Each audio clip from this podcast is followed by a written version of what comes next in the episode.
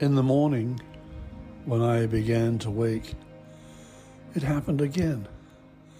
That feeling that you, beloved, had stood over me all night, keeping watch.